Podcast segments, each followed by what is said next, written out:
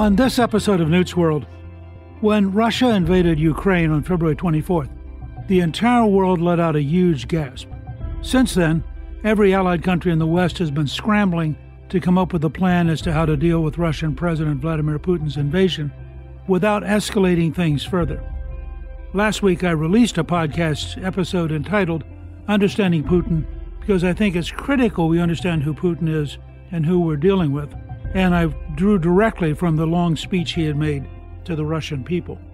One of my biggest concerns now is the fact that Putin has put Russia's nuclear forces on alert. And I think this is a direct challenge to the West and to the United States and President Biden. And I noticed that President Biden had said Americans didn't need to worry about a nuclear war with Russia. And I just wanted to have this conversation because I think every American should be worried as long as there are nuclear weapons in the world, they are the most immediate threat to our survival as a species and as a civilization. I think that it's a very important topic. I'm really pleased to welcome my guest, Joe Cirincione. He is a Quincy Institute Distinguished Fellow and the author of both Nuclear Nightmares Securing the World Before It Is Too Late and Bomb Scare The History and Future of Nuclear Weapons.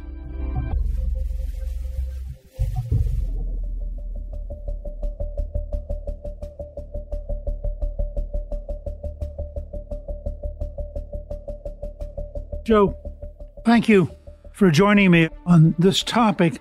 And let me start with your own background because you have a very interesting and very practical involvement in thinking about nuclear weapons. How did you get interested in this topic?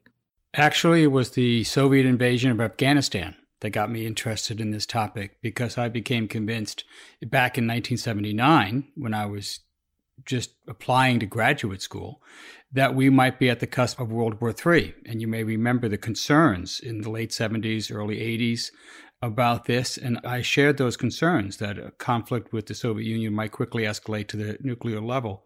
I went to Georgetown to graduate school to pursue my studies, and that was 40 years ago, and I never left. I then went to work in the Congress on the House Armed Services Committee and then the Government Operations Committee, and I was assigned nuclear weapons as part of my portfolio. So that's where I really learned nuclear doctrine, weapons contracts, deployments, NATO strategy. And I've been working in the field ever since at think tanks as head of a philanthropy, the Plowshares Fund, for about 12 years, and now back to being an expert. I was going to say, in between, you also were advising, I think, President Obama's team on some of this?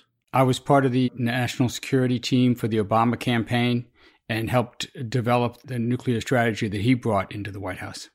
I share your concerns.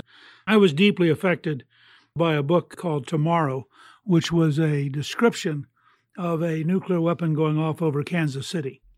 My dad was a career soldier, and it was sufficiently vivid that I thought, you know, this would really be, in many ways, the end of our world.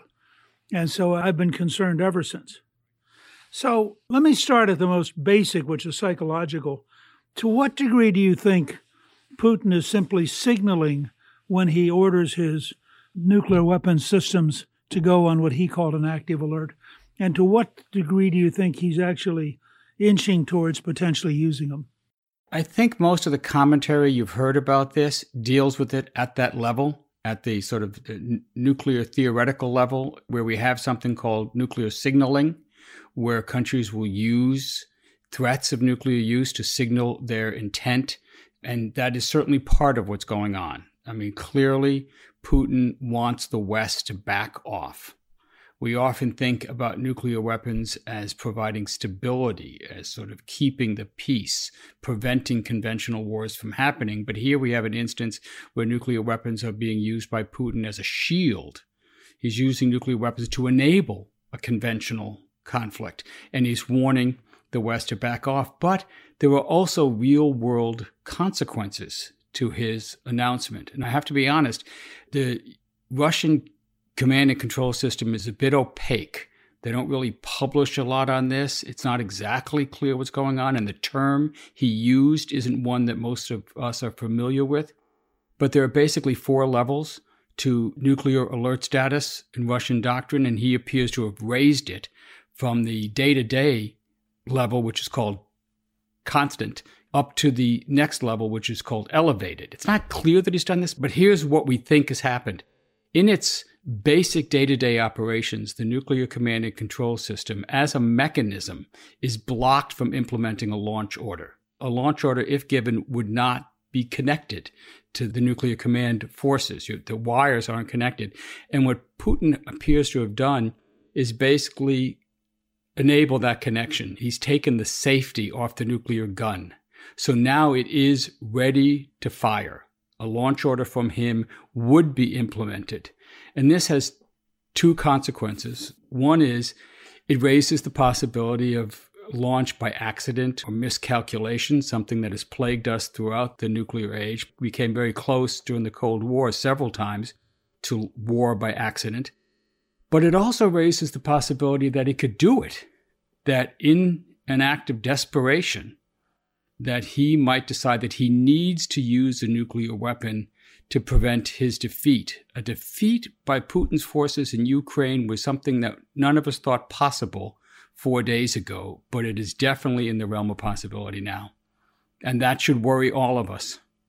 What I'm struck by is that, first of all, you could imagine a circumstance, and I think this was a one time Soviet doctrine, where he could decide just to use a single tactical nuclear weapon in order to totally intimidate the Ukrainians and say, I'm prepared now, I'm going to use it on a very small town, but I'm prepared to use it on Kharkiv and on Kiev if you guys don't surrender.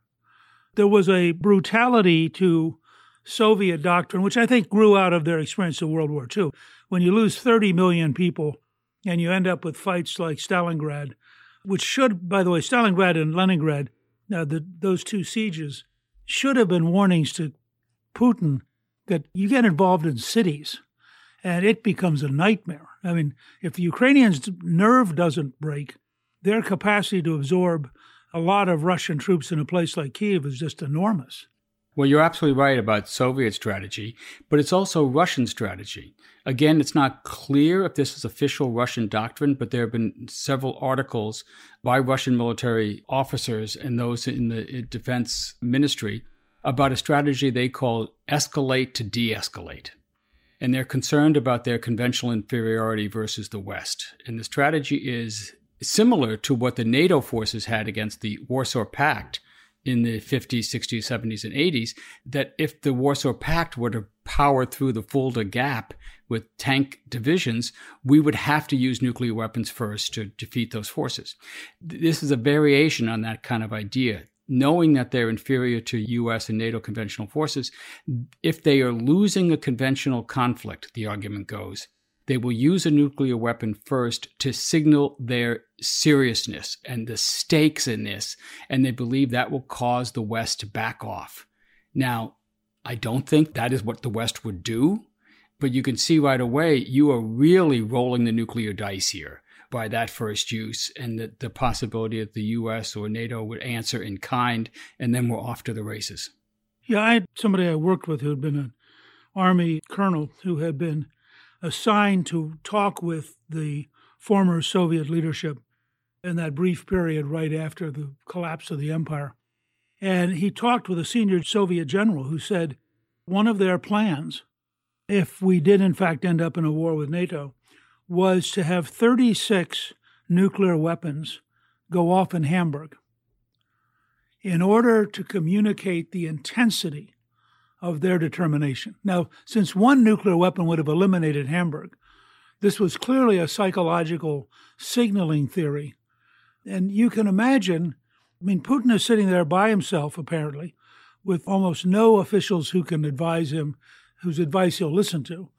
And really, I suspect right now, feeling humiliated that this was supposed to be a walkover. The Ukrainians were supposed to collapse. It was supposed to be easy the world was supposed to not be able to react because it would be so fast. And every single part of their plan now is in a mess. Yes. So you have a frustrated, humiliated, angry megalomaniac who has the ability to launch one or a thousand nuclear weapons, and they would go off within about 20 minutes of his order. We've been talking a lot about whether he will do this, but we should focus just on the fact that he could do this, that we've allowed it to get to this point where one madman could end human civilization. When I was teaching, I would do a sequencing where I would say, okay, at this moment, an ICBM left Minot North Dakota. And I'd walk them through 28 minutes for the delivery. I think we're now so far away from the thinking of the Cold War and so far away from having to deal with a grim reality that we're sort of coasting mentally, I think. And that worries me a lot, including all of the Western leadership, which is, I think, presuming that this is a conventional world. And yet, the one characteristic that Putin has that no other country has except us is a massive number of nuclear weapons. I mean, even the Chinese have a modest nuclear force compared to the Russian system. Let's just put that in perspective.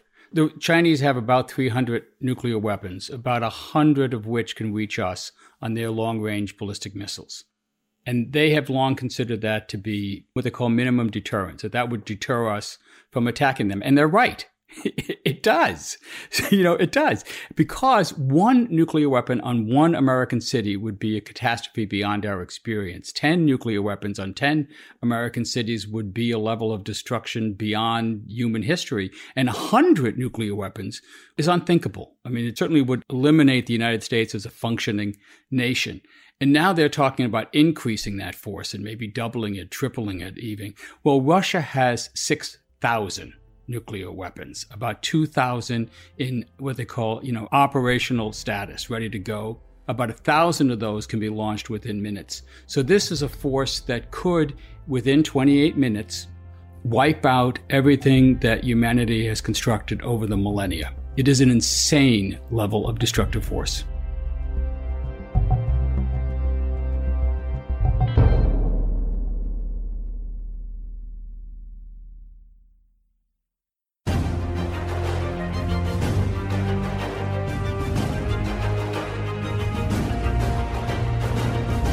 Know, I did a paper on this when I literally was a child.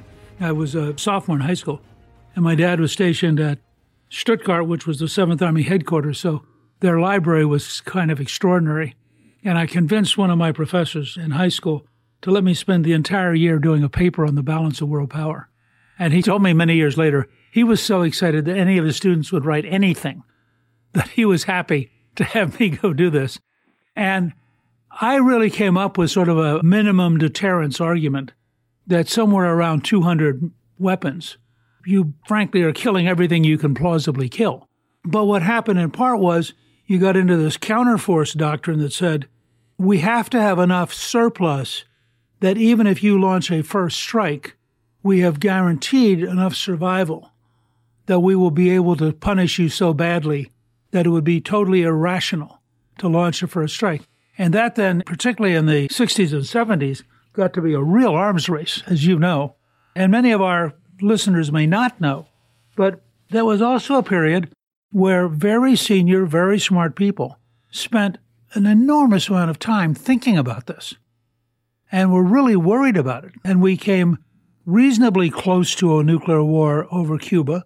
There's an incident you might be able to explain far better than I could, where I think it was in 1983 we were engaged in a basically going through a drill, but the drill was so realistic that the Soviets actually thought we might be launching a first strike.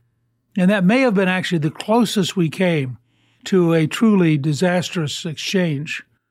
You're exactly right. We were, in effect, doing something that Putin just did. We were doing a major conventional NATO exercise but exercising the integration of nuclear forces with it. So firing nuclear capable systems is part of that. Putin just did this the week before the invasion in his exercises in Belarus and Russia, where he tested seven different types of nuclear capable systems.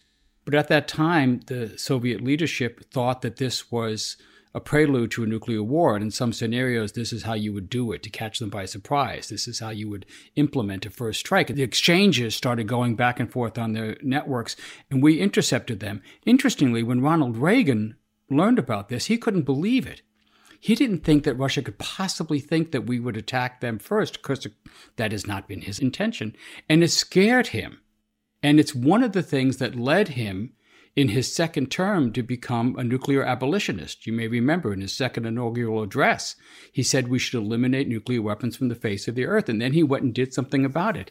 Now, he didn't achieve that goal, but he did achieve remarkable breakthroughs in the Intermediate Nuclear Forces Treaty, in his START Treaty, and he really broke the back of the arms race, the first treaties that eliminated nuclear weapons, not just limited them. And we've been on a downward course ever since then. So we've gone from 66,000 nuclear weapons in the world, most held by the United States and Russia, down to about 13,000 today, most held by the United States and Russia. Lower levels, dramatic decreases, but it's all stopped.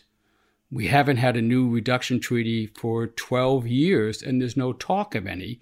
And so, what you're seeing unfold in these days is a reminder that we might not have been thinking about nuclear weapons, but Putin has.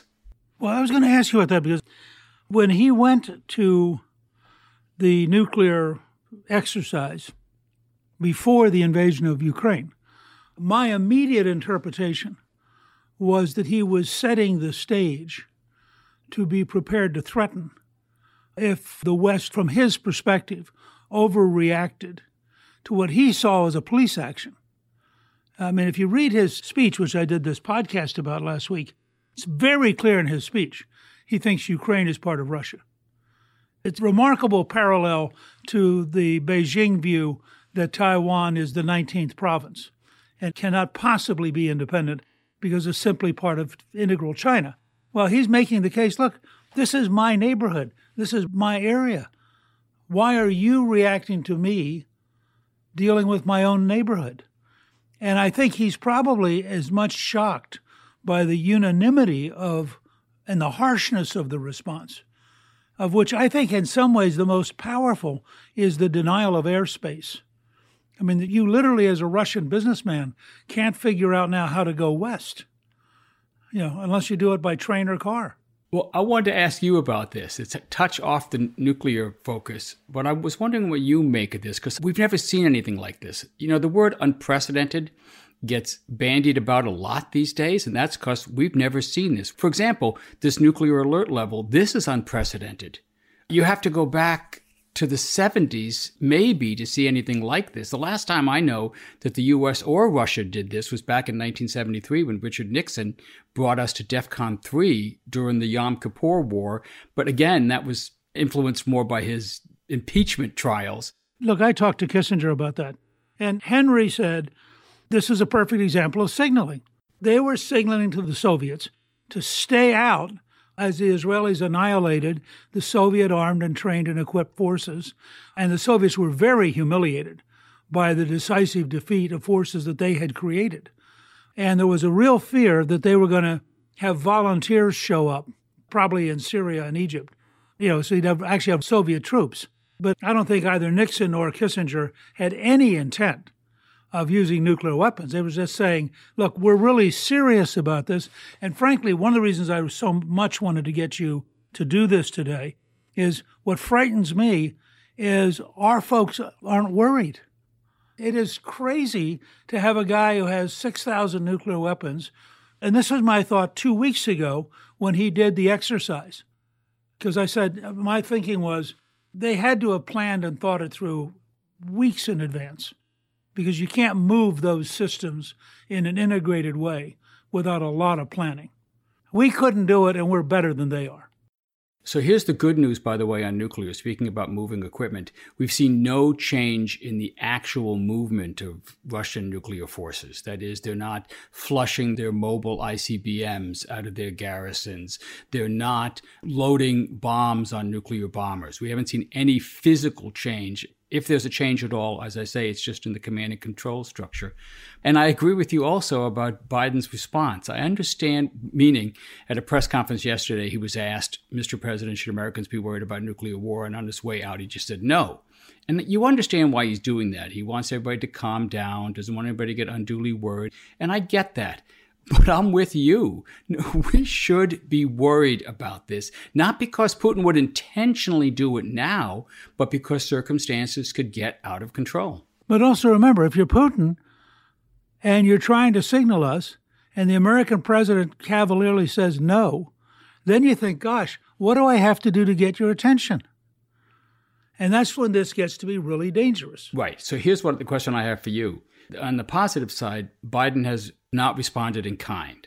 So there's been no nuclear threats to back. There's been no raised alert. So that's all good. Stay calm, move on.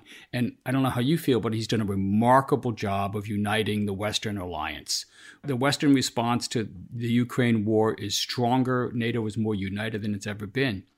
But I'm worried if this is going to work because what you're seeing is the West engage in unprecedented, that word again, sanctions, diplomatic isolation, all the way from banks to soccer, from yachts to planes to everything.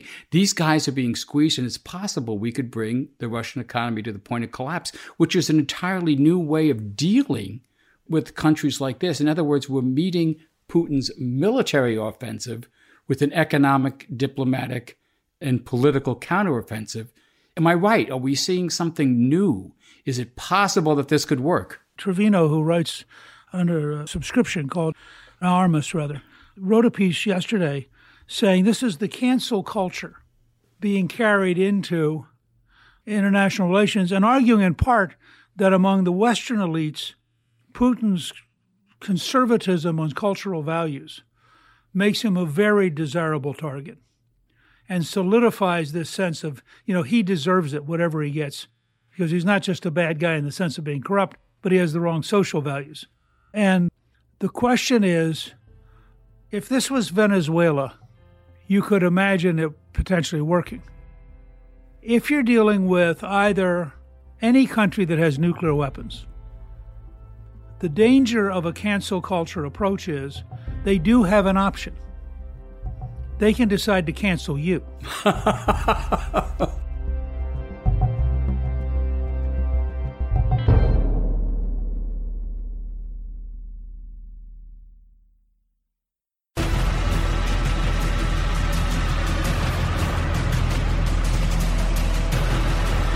A good friend of mine, who's one of the smartest strategists I know, literally called me this morning.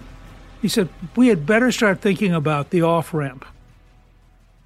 Because if we think we're going to crush Putin and not have a potential nuclear reaction, this is like if you ask yourself, in late 1944, if Hitler had had nuclear weapons, would he have used them? And the answer is obviously yeah, and it would never have occurred to him not to use them. Well, if you're Putin and you're isolated, and he was humiliated at the Winter Olympics where they spent $5 billion and people like Obama wouldn't come, and I actually think that there's a plausible case that Crimea was taken in part in reaction to that, that Putin said, look, if I can't join your club, I've got nothing to gain by pretending I'm you. So I might as well be a thug because you're not going to let me in the club anyway. Well, if he gets to a point here where he decides it's personal and that his personal destruction and the legacy of his personal regime is at stake, I don't think we have any notion what he could potentially do. I'm with you on that. We do not want Putin turning to his generals and asking, Is Kiev burning? Right? We don't want him to feel that if he's going down, he's taking the whole thing with him. And part of that, and I think your listeners should understand this, is that the existing strategies, the existing doctrines about nuclear weapons sort of encourage this. They pave the way for it. Both the Russia and the United States in recent years 10 or more have developed these strategies of integrated deterrence.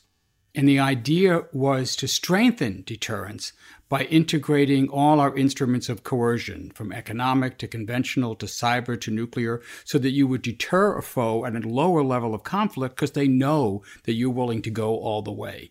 And you can see the logic of that. The problem is that once you do enter into a conflict, like we are now in, well, then the fire breaks have been removed.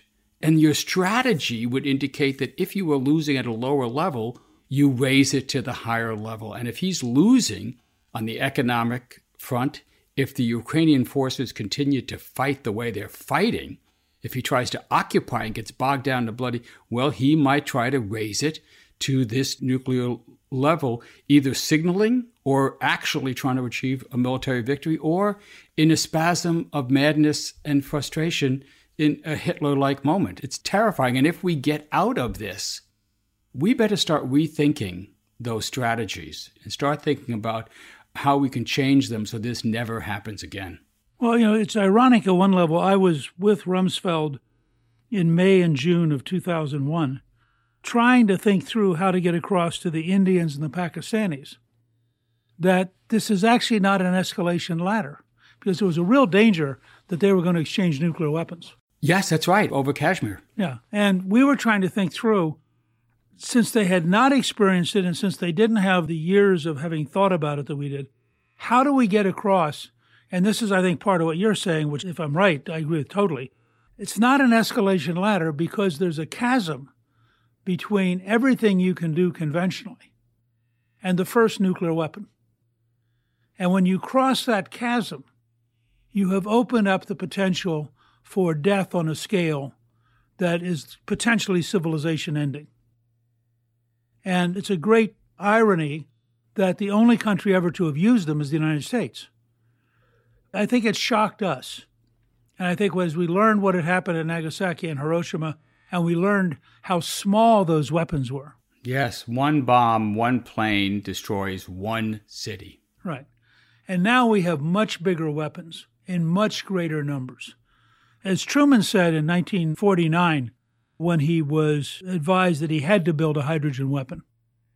And Dean Acheson went to him and said, If the world is so dangerous that we are now going to build a weapon whose only purpose is to destroy an entire city, because you don't need a hydrogen weapon for anything else. He said, Shouldn't we design a strategy to minimize the likelihood that we're going to ever use the weapon? And that's where NSC 68 and the Cold War strategy starts. Because Truman says, Yeah, well, that would be cool. Why don't you bring me a strategy so we can never use the damn thing? Because I do have to authorize building it since the Soviets had gotten so much faster at building atomic bombs than we thought they would. So now you're in a situation where you have enough nuclear weapons. And the danger of this, of course, is this is what convinces Iran and North Korea and all sorts of other countries if you have nuclear weapons, you're in a different level of safety than if you don't. And some people suggested that it was precisely when Gaddafi gave up his chemical weapons and his nuclear program and then was overthrown that a number of other dictators looked and said, uh huh, if I don't have this capability, then I can never be truly safe. And that's the impetus both in Iran and in North Korea. Right. I think it's in U.S. national security interest to get rid of these weapons, or at least be marching in that direction to take them out of national security strategies, because we don't need them. You know, we need them to deter someone else from attacking us, but our conventional weapons are the best in the world. We can accomplish all our military missions with conventional weapons, and we want to prevent someone, well, like Putin or another country, from using a nuclear shield to protect their aggressive invasions of other countries. Well, and of course, the danger is that the shield becomes a sword. Exactly. Exactly. Just looking at where we are right now, I think there are two things I think that would probably be helpful. One would be to communicate a desire to find a way to end the violence and to do so on terms that would allow us to roll back some of the isolation. Russia's isolation. Yeah, Russia's isolation. Because I think if he sees no end game except an absolute test of will, then in the end, at some point, he has got a lot of options that we don't like. Yeah, I agree with you. Sanctions are an incredibly powerful instrument, but they have never forced a country to comply or collapse by themselves. They've always been an instrument to achieve a negotiated settlement. And so that's what you need here. As much as people might want to crush Putin, kill Putin, hope that a palace coup will eliminate Putin, the odds are that none of that's going to happen. And so we have to have a diplomatic off ramp. We have to have a way for him to uh, get out of this in some face saving way, feeling that he can preserve his position and his power. So it becomes all the more important to be coming up with suggestions now for what that might be, for how we might be able to address some of his legitimate security concerns. And there are some, and also ours, to in, in the course of this reduce the nuclear danger by, for example, we might be willing to trade removing the 100 or 150 tactical nuclear weapons we have in Europe if Putin then reduces his tactical nuclear weapon stockpile. Putin has raised going back into the ban on intermediate nuclear forces, the Reagan Treaty that President Trump left a few years ago and bringing back those kinds of restrictions. We could do that. That would be in our interest, it's in his interest. We got to be able to prepare to give him something that gives him a face saving way to climb down from this crisis before it spirals out of control. I think that's right. You know, somebody once pointed out that one of the characteristics of democracies is that once they finally get angry, it's really hard to slow them down. that's right. Democracies waging war can be brutal. That's right. And the thing that makes this different than any crisis we've seen is the possession of nuclear weapons. And I think somehow that has to be brought more into the conversation in the next few days. And an awareness that there are limits. You know, we want to achieve a certain set of goals, but those set of goals can't, in the end, involve trying to destroy the Russian state or humiliate Putin to a point where he has no rational alternative except to create sort of Götterdämmerung and decide to take us all with him. And I think that that's particularly given the classic examples in Russian literature and in Russian history, that's more possible than people in nice, happy democracies can believe. Right. And rather than speculating or guessing on what he will do or what his intentions are, we should be focusing a little more on what he can do and what his capabilities are. And then how do we make sure that doesn't happen? Listen, if you don't mind, in a few weeks, I might ask you to come back and rejoin us and discuss where we've gotten to by that point. And I hope that some people in the White House will remember you're out there and decide to talk with you at length. they're not likely to call me, but I think they're very likely to call you.